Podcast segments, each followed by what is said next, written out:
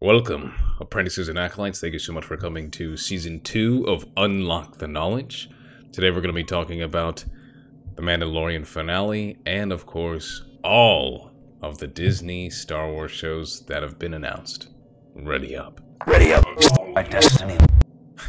Let's just talk about it immediately because I know so many people have been t- bringing out their reviews, bringing out all of their reactions and everything else. I'm sure you've heard it so many times. This is going to be very spoiler heavy. This is the only way you can talk about it because it is the season finale, and there's just so much to talk about when it comes to spoilers and what is happening with Star Wars. What is happening with the entire Disney Plus TV is is is Star Wars all TV now? Is it only going to be movies? It's crazy how this all changed in 5 years from 2015 to 2020 and we're going into 2021 and it seems like Star Wars is just getting bigger, grander, and I think that it is probably the best time to be alive for Star Wars. I feel like it's 2015 again, where The Force Awakens had come out,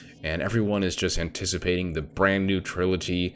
Uh, there's a lot of excitement, there's a lot of hype. They can do so much, and it seems like they have just kind of learned their lesson. And it's not necessarily that they did anything wrong, and of course, that's a very hot take. It's more so that they are learning.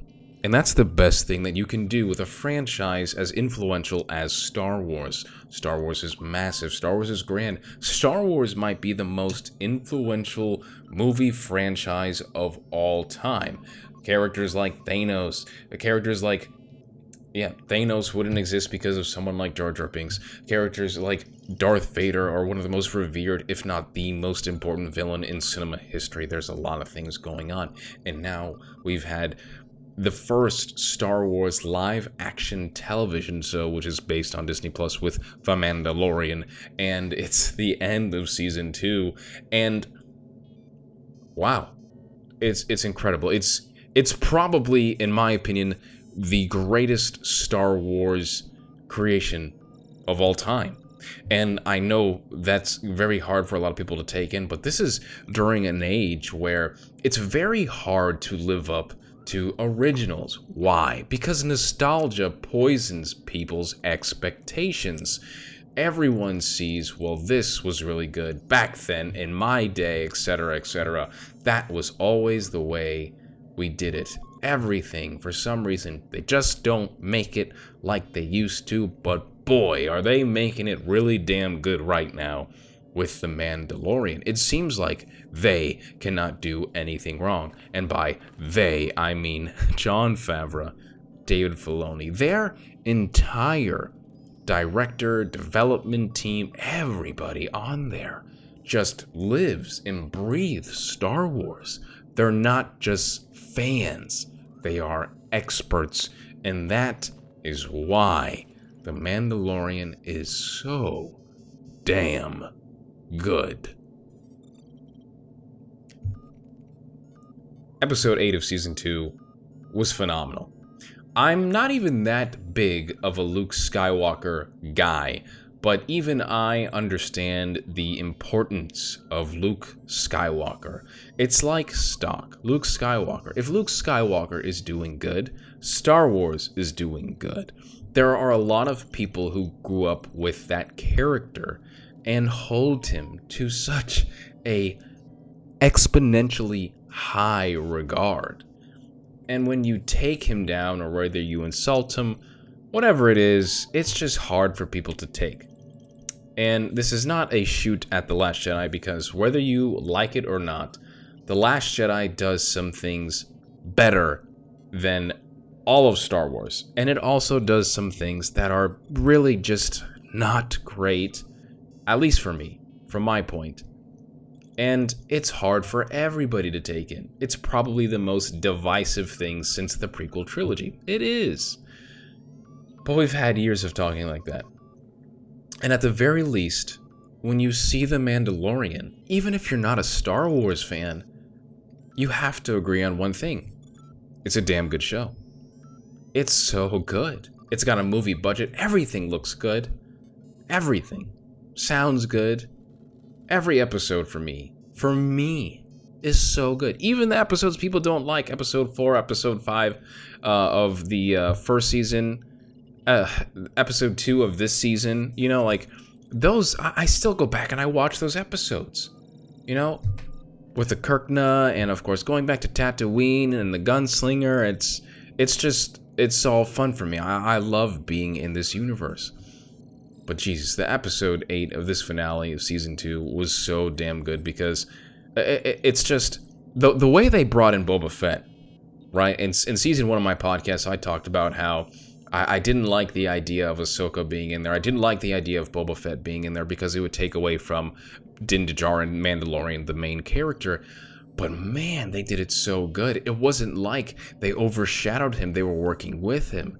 They didn't steal the thunder. Even with Bo-Katan, even with Ahsoka, you know, like it was, it was equal footing. It, no one was taking away from anything, except of course, you know, when uh, our boy Luke Skywalker shows up.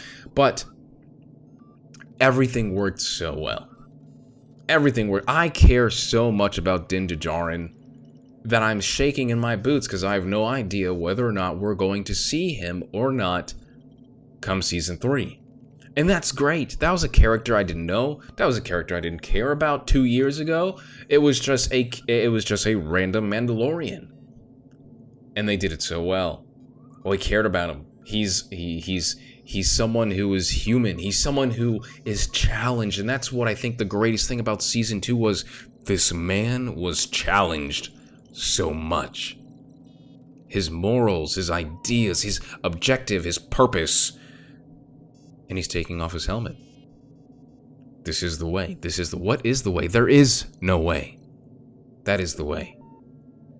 And it's so beautiful because I remember sitting in Batuu one day and there's this one guy in line and you know me, I'm a knowledge guy, you know, I I'm always talking about Star Wars and I'm always trying to, to tell people, well, excuse me, that's actually not correct. You know, I'm that guy.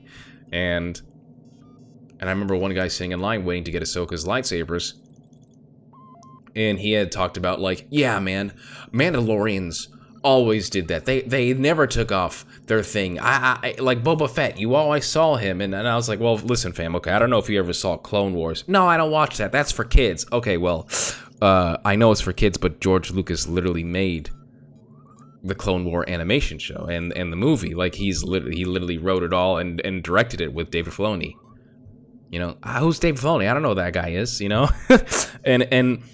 And, and it's funny because when you watch that show, you see the Mandalorians, you see Vizsla, you see Bo-Katan, you see all of them, and they take off their helmets. You know, and it's funny when when people finally watch this show, The Mandalorian. You know, the one of the first jokes that uh, uh, you know that uh, our boy uh, I can't remember his name, the uh, the blue alien. He uh, comes back, Mythrol, and he he comes back and he says, he's like, "Is it true you don't take your helmets off?" You know, and they set that up. You know, this is the way. This is the way, and I, I just love how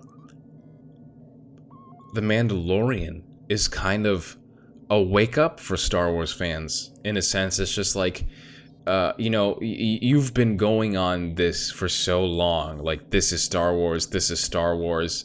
You know, this is the way. This is the way. You know, and and I love how you can learn so much from a movie, from a TV show, uh, giving you lessons. Like, look at the Mandalorian. Look at look at Din, right, and what he has done, and who he's become, because he takes off his helmet, and he looks Grogu right in the eyes before he goes. In front of everybody, by the way. Everybody. Cara Dune, you know, who's never seen seen his face. None of them have seen his face. You know? And it's so beautiful too because that same panel, that same scene, what does that remind us of? It reminds us of Return of the Jedi.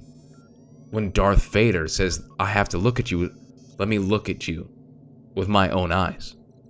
And takes his mask off, takes his helmet off, and looks at Luke before he goes. You know, and and I, I don't know if anyone really thought about it, but that was something that really struck me so well. you know, everybody's talking about the Luke Skywalker part and the hallway scene. I'm like, yeah, yeah, yeah, you know, I get it, but uh, I felt like that was just so good. It was so Star Wars. It was so beautiful um, to see him constantly just be challenged every episode. It was the first episode with Cobb Vanth. Cobb Vanth was kind of showing him maybe this kind of even though this guy isn't Mandalorian, he is worthy of wearing this armor. Then he then he's found by Boba Fett, and, and Boba Fett's entire storyline is so complex because Star Wars fans have debated whether or not he's a true Mandalorian or not. And then you know now it's in your face, like yes, he is a Mandalorian, you know, but he doesn't really care whether he's Mandalorian or not. It's not his gig. And then you know you have someone like Bo-Katan, who is literally the princess. She's the heir to the throne you know, and she takes her helmet off. It's it's just so good. It just challenges you over and over about what really is the way, right? What really is the purpose? What really is your view? Does it even matter at all asking those questions? And no, it doesn't. It doesn't. And I cannot wait to see where season 3 goes. If there's going to be a season 3, if there's not going to be a season 3 because as you all know, you saw the end credits, and now we have the book of Boba Fett. And when you watch season one and season two, what are the episodes? The episodes are chapters. So was that Din Djarin's book? Was that his end? Personally, I don't think so. These characters, these actors have been signed on for a, couple seasons now. There was a fourth season confirmed. Uh, season three is supposed to be out in December of 2021 now, the Book of Boba Fett is supposed to be out in December of 2021 as well. And there is so much to do with Din Djarin because Grogu's story is complete, in my opinion, at least for now, until you find him later or whatever they're going to do with that, and Luke Skywalker. But Din Djarin has a lot on his plate. He has uh, and he has accidentally become the ruler, the true ruler of Mandalore now, wielding the dark saber. And it's kind of funny because if you watch Star Wars Rebels, and for those that did not, we know that Sabine Wren, a child teen Mandalorian, gave Bo-Katan this dark saber, and Bo-Katan accepted it without fighting.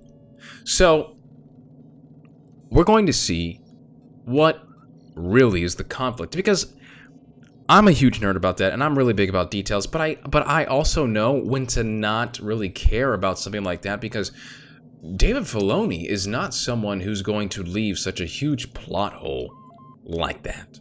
It's not going to happen. This man has had his.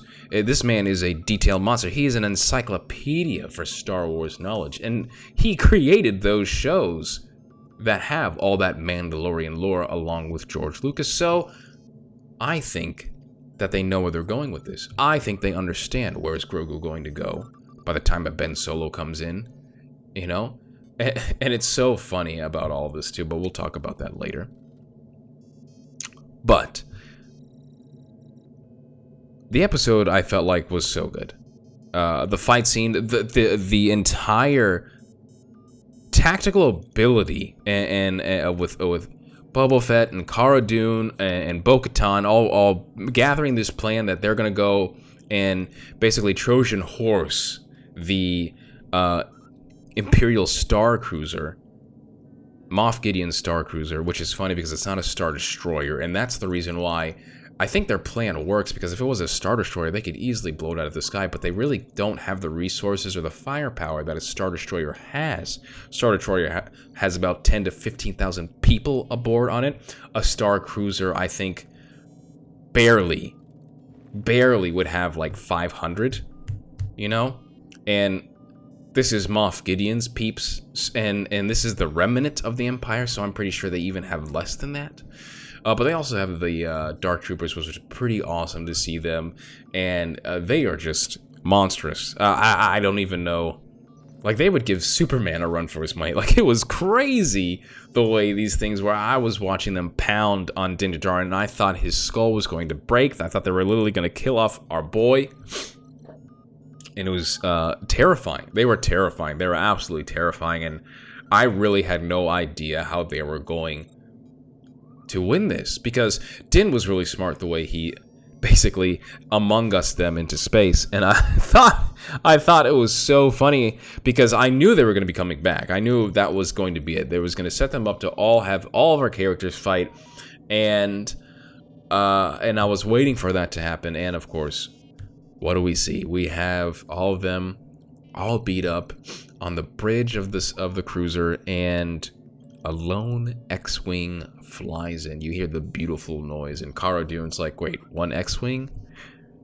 We're saved." And it's so funny because in that instant, I deep down I knew it was Luke Skywalker. Luke Skywalker was the only person that could have showed up, and uh, I've been brought on a couple of podcasts. I've been I've been talking to a lot of friends, and they always asked me who it could be. I've seen so many answers like Cal Kestis, and you know maybe it's gonna be Mace Windu, you know. And of course, I was hoping that it would be somebody else, just because I would have liked to see uh, someone different. You know, maybe Kyle Katarn would have brought in, or then they have Master Crook, or uh, of course uh, Quinlan Vos. But that's just me just wanting to see a very unique story. But listen, it makes the most sense for Luke Skywalker to be there. Okay, in fact, Luke Skywalker is the only answer. Ahsoka literally says it herself in the episodes. There are very few Jedi left. And Luke Skywalker is the only one that can show up and make sure Grogu is going to be put to the right place. Because if anybody else shows up, you should be worried about Grogu. Because no one else can handle training him in that time, at least in the current canon. Cal Kestis, the main character of the Jedi Fallen Order video game, is in a video game. That story is not complete. There would be no way for that character to show up. Because then you wouldn't care about playing the video game. Because you know he's alive after his story. Ezra Bridger is still lost in space, trying to find Thrawn, which is why Ahsoka is trying to find Thrawn. Kyle Katarn, at right now, we have no idea whether he's really canon or not, and if he was canon, he wouldn't show up in the way I think a lot of people would believe he would. Quinlan Vos is still kind of thought about to be dead, you know, and there's a lot of just characters who haven't been written in that timeline yet because Star Wars lore and expanded universe just hasn't caught up to that timeline. So it's right for Luke Skywalker to show up and save the day. And Jesus, it was so good. It was so freaking good. And it's to me it's not fan service because it makes sense. It makes sense that he's the one.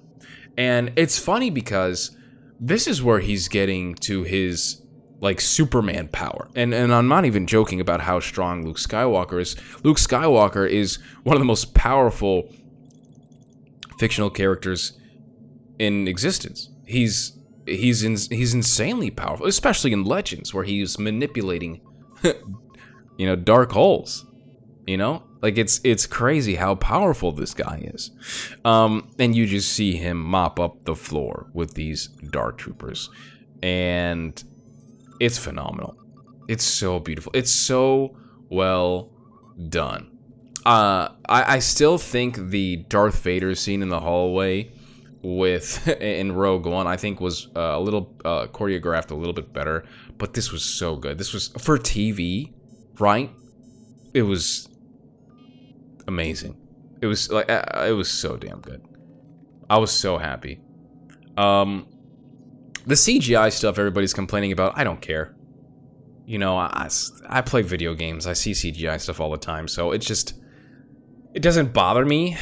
Um, but I don't understand why they have to do it. You know, uh, I guess it's just one of those things where they feel like they have to or they're trying to impress you whatever it is eh, it, it, just doesn't matter to me you know like yeah sure whatever you know de-age him i don't care do whatever you gotta do you know but jeez.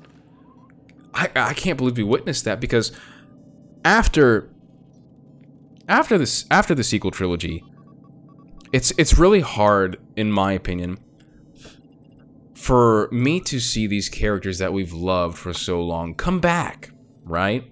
Because the sequel trilogy did a really good job of not really putting them in the starlight, right? It was about the new characters, and in, in in my opinion, it should be because you're trying to get the new generation to connect to something, so Star Wars can live for another hundred years. That's what I think the goal is of the new movies.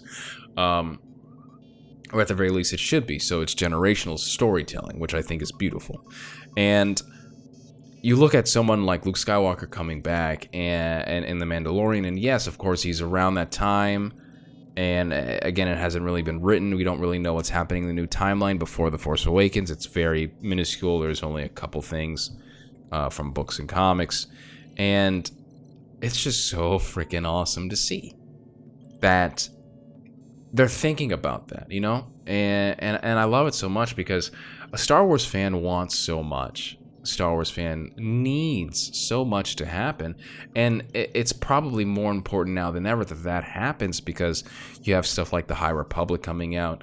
You know, you have all these video games coming out. You have new movies, and you know they're going to make an Episode 10 down the road, maybe 2025, maybe 2030, which I think is a perfect time to make it. 10 years down the road where everything's just pretty much done it's it's time to make a new time to make a new movie so you bring in this character to come back and he's literally there for that instant. And it was beautiful. I think it was perfect. Straight up i think it was perfect. I think that was the most perfect ending that you could have. Because the characters made all the correct decisions. Din wasn't stupid with his way. He did what he had to do, increase his character development, made the right decision for his son, Grogu, you know? And Luke Skywalker is the guy. And Luke Skywalker takes him away. Like it's it's it's perfect. I feel like it's perfect storytelling.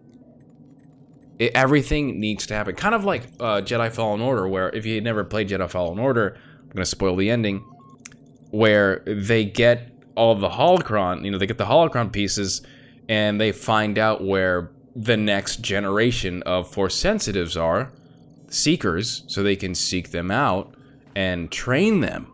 And what does Cal Kestis do? He destroys it so the Empire can't get it. And I thought that was so smart because so many games, you know, where it, there's there's decisions being made in movies you know, like, well, uh, I think I think a really good answer is like, well, why did that happen? Well, if if they didn't do that, then there would be no movie, right? And and, and I feel like that's one of those things where like you could easily make that decision and then have like four or five more games about hunting these kids down and you know it's like it's it's just great I, I love it because that was one of the most dangerous things for those kids to be kind of pulled in you know unwillingly into this war. And that's what the Jedi did for so long is they went out, sought out anyone who was force sensitive, brought them into their Jedi order, you know? It's like it's it's like a it's like a passable brainwashing. Hey, you got force powers. We're taking your kid away and we're just to train them. Yeah. We're to give them a sword. and then we're to cut off their emotions and it's to be great. They're to forget about you. It's awesome. You know, like that's why you know when I watch the prequels, it's it's it's it's bad on both ends. You know, obviously the, the Sith are bad, but the Jedi are are not correct in their teachings and and the way they do things. And that's why I love that part because Cal understood and learned. And that's why I love this part because Luke Skywalker gets it. You know, Din Djarin gets it, and and it's so it's so beautiful to see that in Star Wars because uh, decision making is so amazing to see when it's when it's done correctly. And uh, another good example of that is actually, believe it or not, the Last Jedi, where Luke comes back, realizes his mistakes, and the, and I think that's where the Last Jedi is just really really good. That last like 20 30 minutes where you know Luke redeems himself again you know, uh, and and everything goes on. I I love that scene actually a lot, and I wish we had more of that Luke throughout the whole movie. But hey, you know, I still was pretty happy with that that part. And yeah, you know that uh, such such a beautiful thing, beautiful thing. I can't wait to see where this Boba Fett thing goes. Uh, it's probably going to be about him taking vengeance against all the Hutt stuff because they literally left him for dead. Um, Fennec Shand is a beast. I cannot wait to get her Black Series action figure. Jesus Christ Almighty, I need it. Dang, Ferric. Uh, it's it's it's beautiful, and I seriously uh, cannot hecking wait for when they're going to release it. Hopefully, they'll release information soon because I think they're going to wait till probably next year to announce very early next year about hey, uh, the the book of Boba Fett is actually going to be an entirely different series because I think they only announced what nine shows. Let's see, one, two. So Droid, Acolyte, Rogue, Visions, Lando. So that's five. Okay, so that's five. So then this would be this. That's ten. So this would be the eleventh show. So that's pretty crazy. Um, I think it's awesome. I, I think it's sick, I, and I really just can't wait. I really do not have an issue with more Star Wars. all right, so let's get in to all of these shows. So we have uh, The Mandalorian, obviously. We have Republic, uh, Rangers of the Republic. We have Ahsoka, Andor, Obi Wan Kenobi, Bad Batch, uh, Star Wars Visions, which I'm actually pretty excited about, Lando series, which is very, very interesting, The Acolyte, uh, a, a, Star Wars, a droid story, and Rogue Squadron. So let's talk about Rogue Squadron first. Um, and by the way, I'm not I'm not necessarily not excited for any of these. I'm I'm actually really excited for all of these things, especially especially a droid story because I love it. Lando's story, whatever whatever the heck it is, it's more Star Wars. It's more stuff that I can get into. Uh, Rogue Squadron, for those of you that do not know, that was a video game franchise that is one of the most liked. It's actually the direct inspiration for the new video game Star Wars Squadrons, which is amazing, and you should go out and buy it and play with me, your boy. So please go do it with Lord Dagovere. Thank you so much. And we're getting a movie. But this is the thing now is I, I feel like uh, Disney Plus Star Wars shows are so freaking good because with a movie, I'm only getting like two hours on average you know and and let's say i go to the movies i pay like 30 bucks for two hours where a tv show i can pay eight dollars a month and i can get four five six seven eight nine ten eleven twelve hours of in u of in universe story and if it does really good i get more seasons you understand an entire trilogy of Star Wars. Let's see, two, four, six, all the half hours. So maybe I get about nine hours, right? And that's in a span of 10 years. You understand what I'm talking about? I'm talking numbers, I'm talking time. I'm talking story, fleshed out story in the universe. I can get that. I can get more hours in an entire season than I can in a decade of, of a trilogy. Right? And I'm not saying movies are bad. I just feel like the way movies have been told needs to uh, be reinvented. I'm tired of the trilogies. I'm tired of how stories are made. Tell a story naturally. Let it go as long as it needs to. Enough of trying to fit an entire story into three movies. That is why Marvel was so successful. Imagine if other franchises decided to do that, but make it better. That's that's the key word is evolving, you know? And, and and that's something that I would like to see. But with that being said, I'm very excited for Rogue Squadron because if they're going to make a Rogue Squadron movie, right?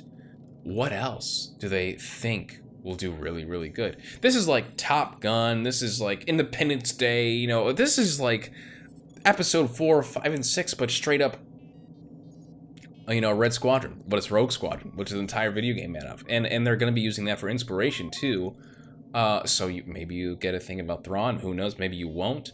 Uh, maybe you know you're gonna get Kyp Durron and Wedge Antilles. You know, uh, there's a lot of characters that I think can go in there and and, and be some type of uh, inspiration. Norra Wexley. Oh my gosh, I would love to see Norra Wexley in there. That'd be so sick. That would be so heckin' cool. Norra Wexley is one of the characters from the Aftermath books.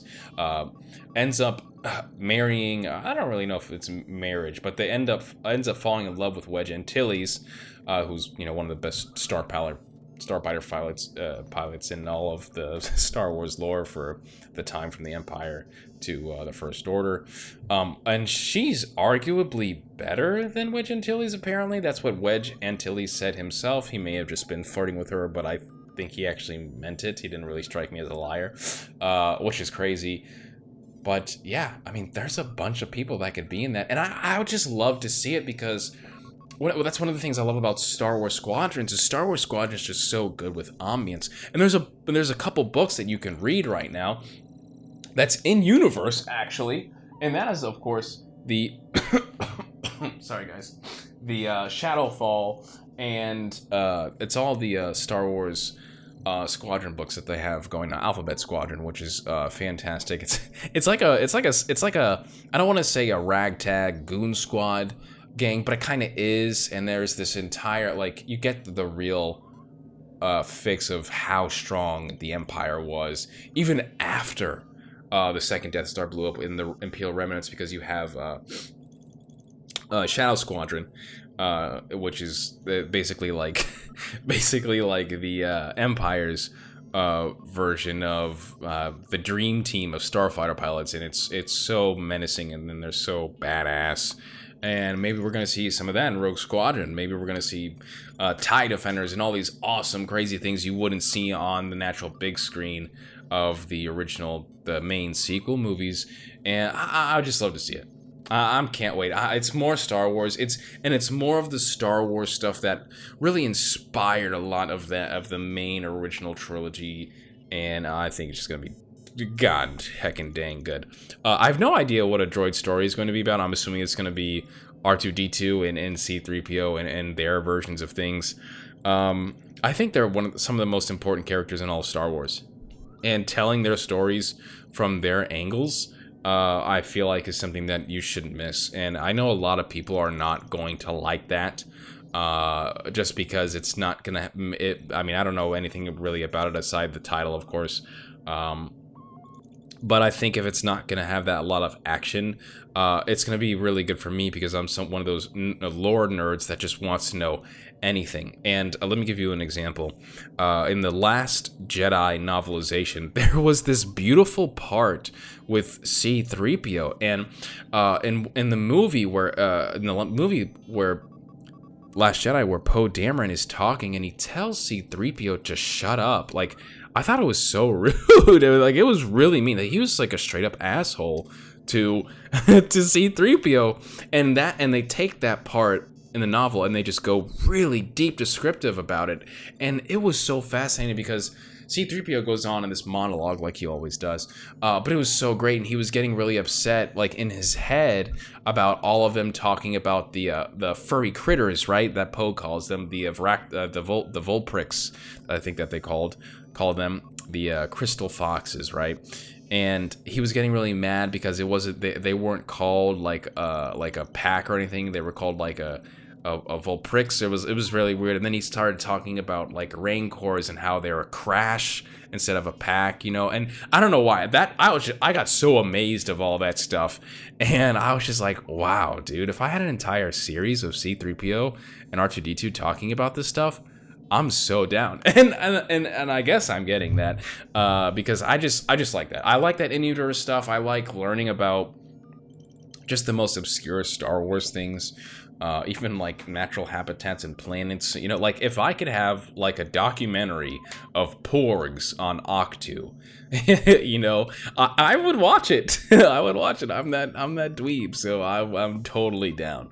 Um, all right, let's talk about Rangers of the New Republic, right? Rangers of the New Republic is it seems like it's going to be set around the same time of The Mandalorian, which I think is good. Same thing with Ahsoka, apparently, and I'm guessing that's probably going to have Cara Dune, uh, and a couple other characters. You know, I would love to see Iden Versio, you know, from the Battlefront 2 story mode.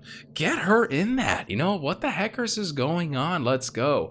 Enfys Nest will be so sick. That's a character I would love to see from the solo uh, Star Wars solo story. I mean, come on. There's so many characters uh, that I don't think are being utilized, you know? Um, maybe Mandalorian. No, I don't think. I mean, I don't think Din Djarin will be in there, but I do think that they're going to try to do the Marvel Universe type of way, where maybe characters that are around the same timeline can kind of do it. I think Lando could show up in that. I think Lando Calrissian probably could show up in that. Why not have Gambino just play him? Why not? You know, it's around that time. He's still prime time age. I'd do it. I would be down. I'd be so heckin' down for all that stuff. That'd be so cool. Uh, there's a bunch of characters too from the expanded universe that I would like to see in that, like, uh, like the Crimson Corsair. You see him in the Force Awakens and the Rise of Skywalker. A very obscure character. I don't think anyone will really know who that is unless you're a super diehard like me. Um, type him in. I'm pretty sure as soon as you see him, you'll be like, "Oh yeah, that guy. I saw him." He's one of the characters that Finn decides to go to in the Force Awakens. Uh, to trade work labor for uh, tr- for travel um, which is uh, pretty cool because he actually has a bunch of history. He actually fought in the Clone Wars, fought the Separatists, really did not like the Separatists, uh, and then he was doing his thing in the Force Awakens in that timeline, and he helps out um, everybody in the Rise of Skywalker to defeat all of the the Sith fleet in the Final Order, which is pretty cool. Um, so he's around that age around that timeline too where he can be doing stuff for the new republic and i would i just like to see the new republic stuff because after the the after the Empire is defeated, you have the Imperial Remnant, and the Mandalorian is has does a really great job of showing who like what happens to these uh, you know these uh, these these admirals and these grand admirals and anyone else who's a part of that and these moffs that kind of hold on to whatever power they have and become warlords. And i think the new republic is the perfect place to see to show you like how terrible the new republic is at keeping peace, keeping order, you know, and and uh, I think that's that's probably going to be one of the most important shows actually of this entire cast because it's probably going to bridge the Return of the Jedi to the Force Awakens and show you the the rise of the First Order because when you watch The Force Awakens, the First Order is this behemoth of an enemy, and nobody really knows how they rose to power when the Empire was destroyed. But of course, everybody that read the books, everyone's that read that stuff, kind of understands already. Um, and what happens is Mon Mothma, the the main, the main bulk leader of the rebellion, she basically says, "Look, we're gonna do things differently. Uh, we're not gonna basically invade. We're not gonna blow people up. We're going to demilitarize." to 1%. You're going from 100% military force to 1% military force. That uh, that isn't so smart, you know? And I think that's what Rangers of the New Republic is mostly going to show. That flaw, them going from uh, rebellion superpower to peacekeepers, I guess, not even a police, and then the and then the first order coming out and kicking their asses. I mean, that's what I would expect it to be, or at least put you on that point. Um, but yeah, I think uh, I think it's cool. I, I can't wait. I can't wait to see that, and it's gonna be awesome. Okay, let's let's talk about Lando. Lando's gonna be cool. Um, I have no idea when it's gonna start. I don't even know the director. Um, I remember hearing about a Lando series, I think it was a year ago, and all the stuff happened with Solo and Make a Solo 2 and you know Darth Maul and all the drama with uh, with Ray Park and everything. so I don't I don't really know. I have no idea what's going to happen with Lando. Um, I would love to see I would love to see him bring I, why not bring him bring him bring all those characters back from Solo? Why not?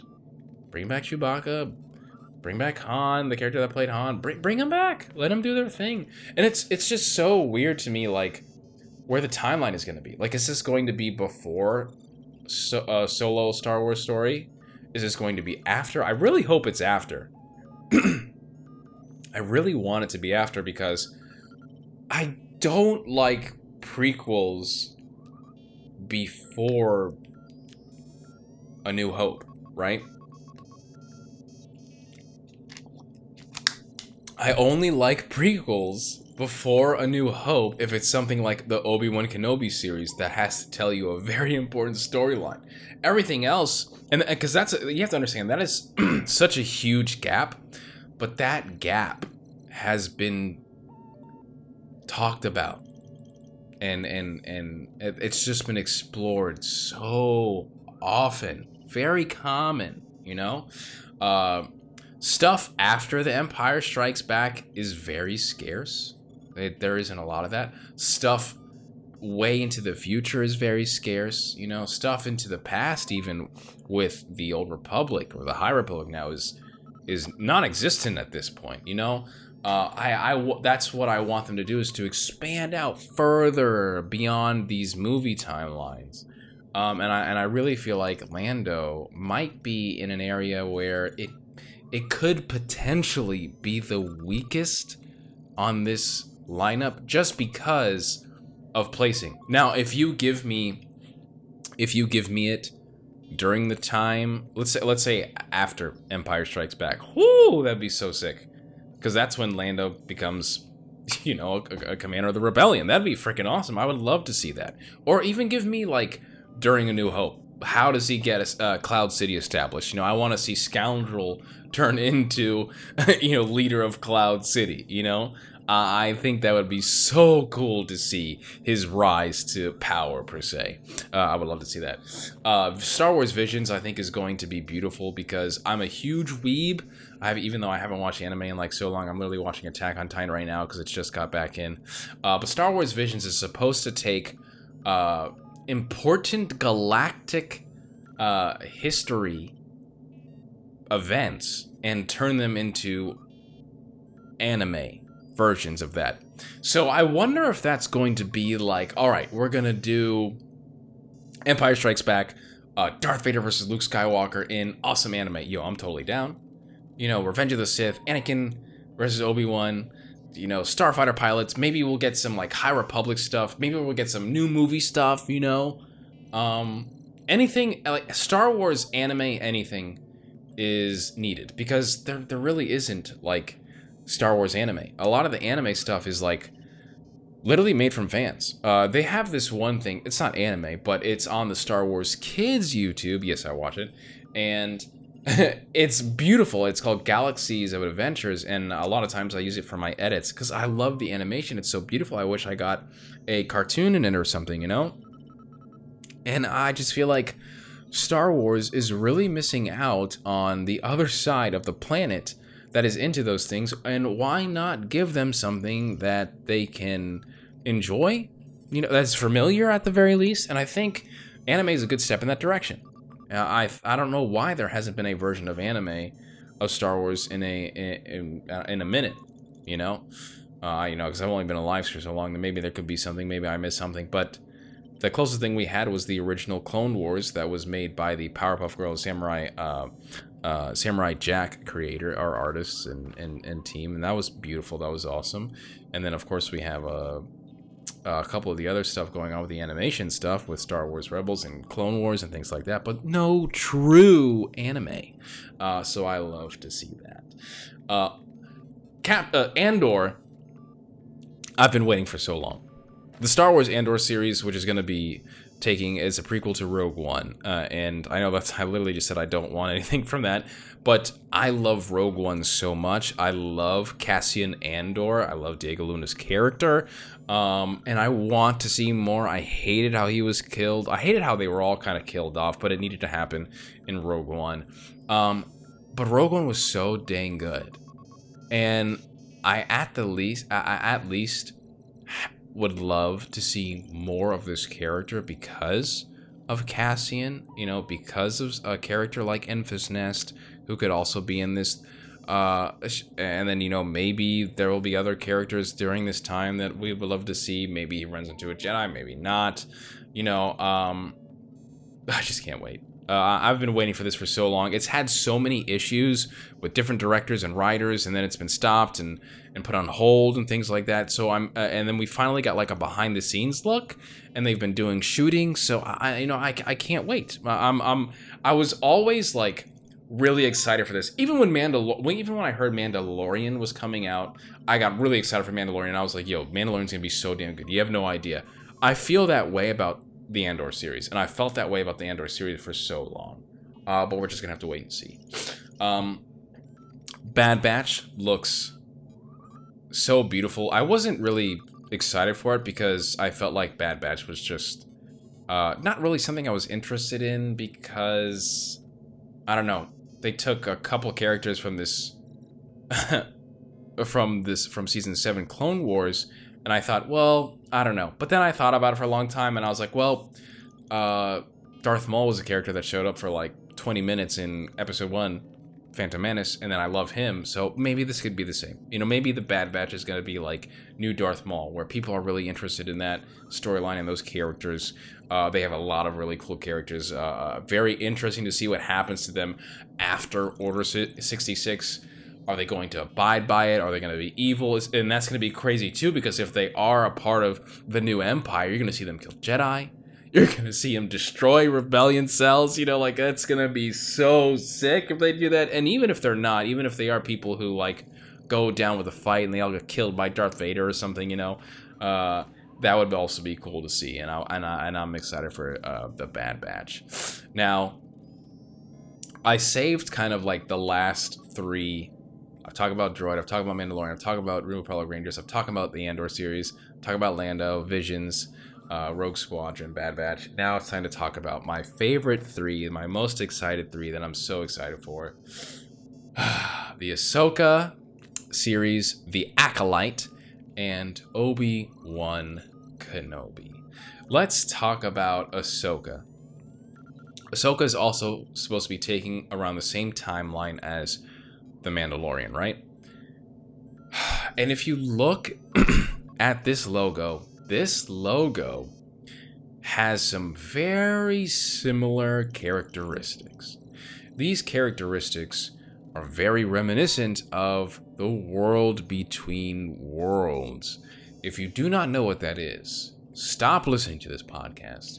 Go and watch the final four or five episodes of Star Wars Rebels because you need to understand what that is after you're done with that, hit me up in DMs on Twitter and we'll talk about what the world why why the world between worlds is so important. Maybe I'll even make an entire episode depending on if you guys like this or not. If you guys like listen to me talk about all this crap, I will absolutely make an entire episode on the importance of the world between worlds and and why this might be forever changing in Star Wars. If you watch The Rise of Skywalker, at the very least, you pick up on things. Uh, Rey is reading a lot of the she's she has the just sacred Jedi texts, and I think there's three of them right now that have names. One of these books also talks about the world between worlds and the planet Mortis. Mortis is probably one of the most important and craziest planets in all of Star Wars. That is where the ones were uh, the father, the son, and the daughter.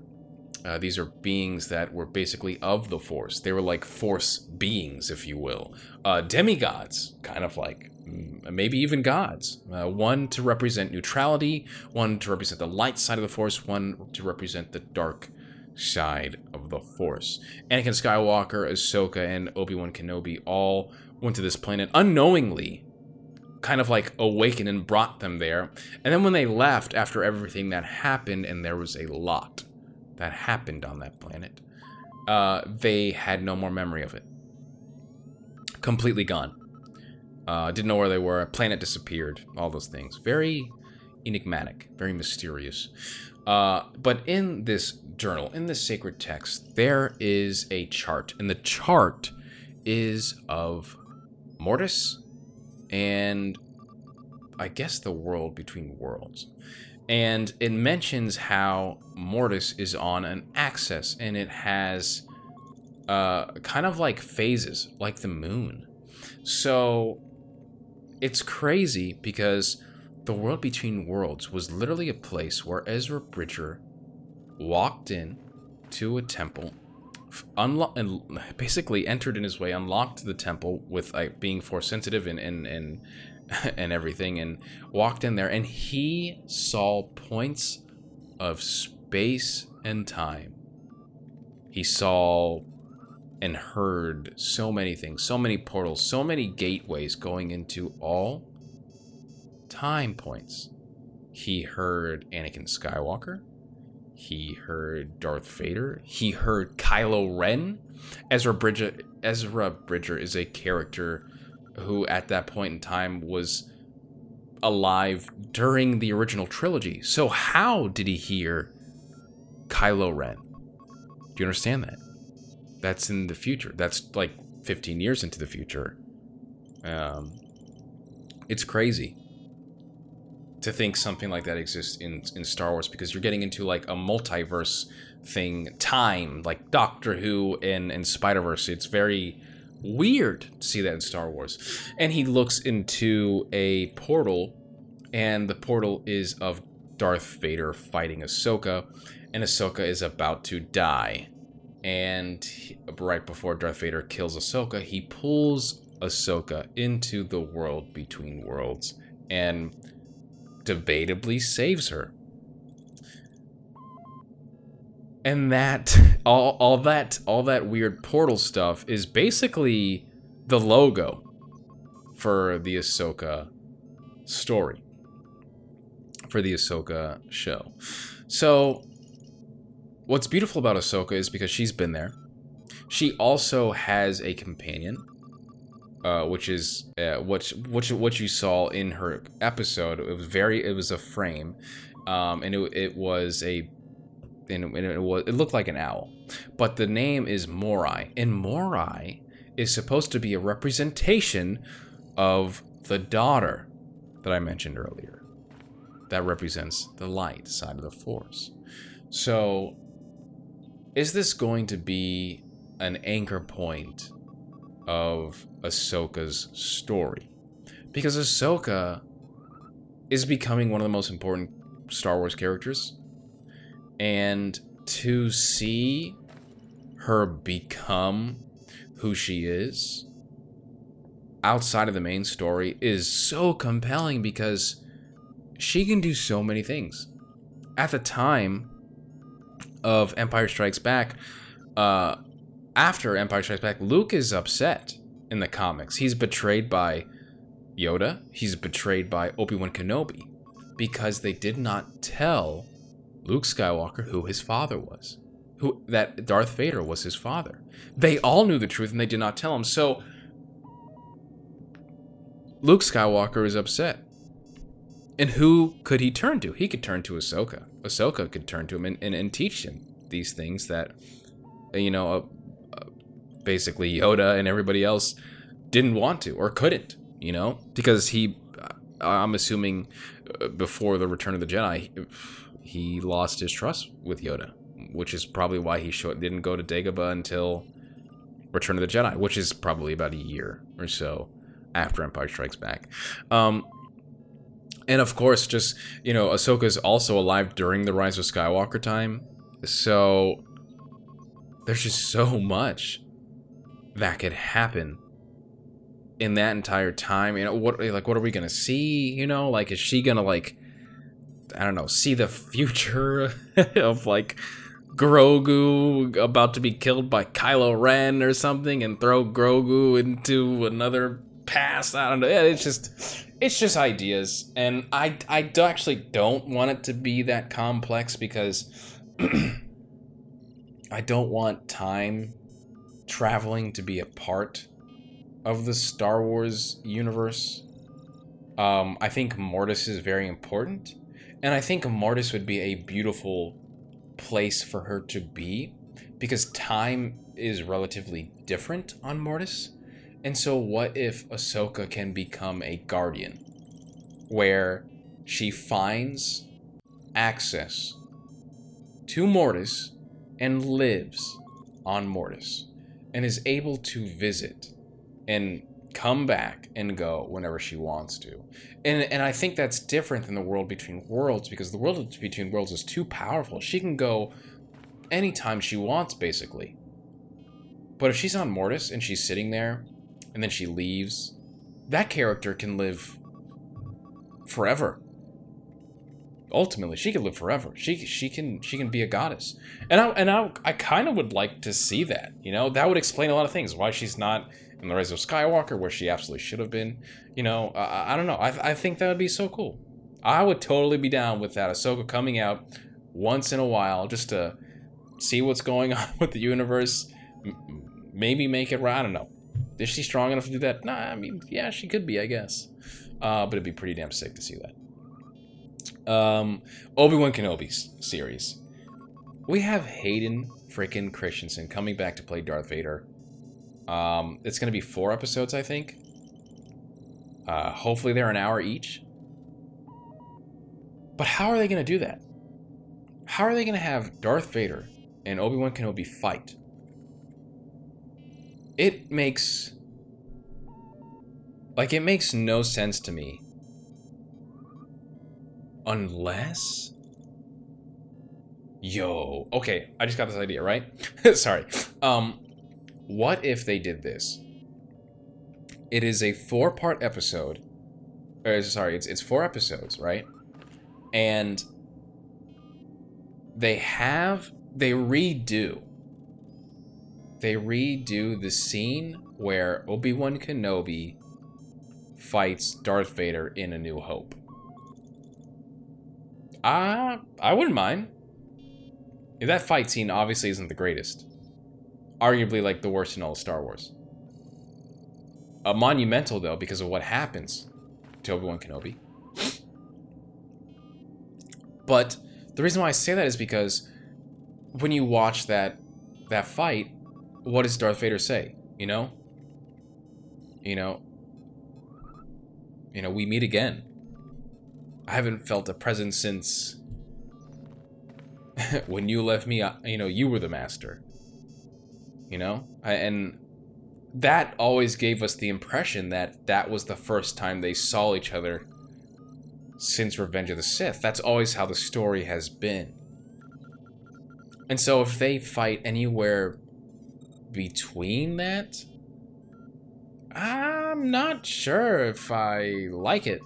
You know, I mean, I'll, I'll, always end up liking it and accepting it because that's just type of fan I am. You know, I'm not really gonna sit here and hate on stuff. There's so many other people on the internet that can do that. But it would just uh, it's, it's it would just be like crazy to me to think like, wow, you guys made these two meet up. And, and and Darth Vader is so strong at that point, you know, that I just feel like if he even got that close to Obi Wan Kenobi, he would easily know where Obi Wan would be hiding on Tatooine, what he would be doing on Tatooine. You know, like that's the whole thing about Return of the Jedi. You know, it's like, you know, your thoughts betray you. You know.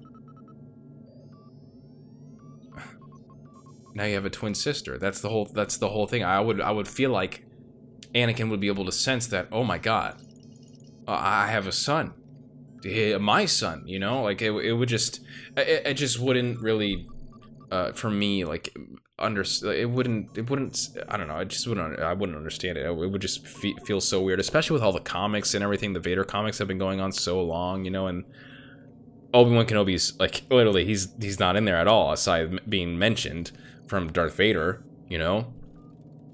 There's none of that. It's just uh, darth vader hunting you know, hunting Jedi and doing stuff, and then it's the story takes place during uh, um, after Empire Strikes Back, you know, or after the first Death Star blew up. Um, so who knows? Maybe they could put it in there. I don't know. I, I mean, we'll we'll have to see. And uh, uh, the most, the episode that I'm excited about the most is or the the series that I'm excited about the most is The Acolyte. What? The Acolyte? No way. Yes, the Acolyte. The Acolyte is taking place during the end of the High Republic. This is about so if it's the end of the High Republic, it's probably about 50 to 100 years before the Phantom Menace. Now the High Republic comics and books are about 200 years before the Phantom Menace, okay? Um, give understand that Yoda is alive during this time. He is a he is still a master. He was a master at at age 100. Uh, so you're probably going to see a lot of Yoda. Uh, he's not going to be young, obviously. He's still going to be like, you know, in his 70s per se. he's still pretty old, uh, but still younger nonetheless. Um, I would just, I, I just feel like they should have just uh, done this uh, before. I feel like this should have come came out before all the other shows because the High Republic is coming out in, in a couple weeks. The comics have already been seen by people. Some people already have books. Uh, the High Republic is going to be the most important thing outside of the movies, outside of the TV series. This is your brand new story arc.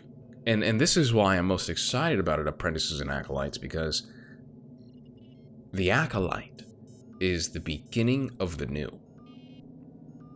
This is a show, if successful, will be duplicated. It will be made into so many other things. Maybe a movie, maybe a trilogy, maybe a video game, MMO. You know? and I and I and I and I hope it does well because it's supposed to be at the end of the High Republic, and trying to discover secrets of the dark side. Uh, and it's called the Acolyte. The Acolyte, uh, and that's why I call you know my following apprentices and acolytes, right? Because in Star Wars: The Old Republic, the MMO, you start out as an acolyte. An acolyte is below. An apprentice. You're not even an apprentice yet. You're at least in in lore you are a slave. You know you were born or taken away or brought to korriban right? Which is the home place of the sith. And you were trying to become an apprentice of a sith lord uh, but before you become apprentice you are an acolyte you are testing the waters you are uh, basically being tooled and made into surviving and and hopefully one day becoming an apprentice and that's what that's what an acolyte is. It's it's a basically like a Sith slave almost.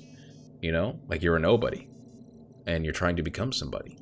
Uh, and that's why I love that title because I feel like it's it's getting there, because you have what's beautiful about this timeline. You know, hundred years, two hundred years, three hundred years, four hundred years, five hundred years before the Phantom Menace. Uh, there's nothing even in the old Legend Star Wars canon, where there was 30, 40 plus years of books and comics and video games, yo, listen up, there was nothing. There was mentions in one book. There was mentions, a sentence or two of Sith lords that came before Darth Plagueis. Before Darth Plagueis, there was Tenebrous. Before Tenebrous and and his master, there was Darth Millennial you know and that's so right there from darth millennial to to his apprentice to uh, to tenebrous that's about 200 300 years that's all high republic right there because once you get into Tenebrous, you get into darth plagueis darth plagueis you get to darth sidious you know so that's that's so many years of stuff where th- there's just so much storyline to tell the sith are remember now what Ki-Adi-Mundi say, you know, we haven't seen a Sith in millennia. You know, a Sith Lord? That's a thousand years. So that a thousand years, the Sith are basically extinct. They're non-existent. They're in the shadows, just trying to survive, and and and and doing the rule of two, from Darth Bane. You know, uh, and it would be I I can't wait because I I would just love to see how this is the downfall of Je- the downfall of the Jedi starts right here in the acolyte. Right there in the acolyte. So let's see it. Show me what you got, and I hope and, and I hope that you are the best series out of all these because I want to see more of this timeline where nobody has set foot in. Hope you all enjoyed this episode. Uh, season two, we're back, baby, doing all the good stuff. Uh, let me know what you want to hear. Let me know what you want me to extend on, and uh, we'll get to it. I appreciate you all. May the force forever serve you. See you next week to unlock the knowledge. Deuces.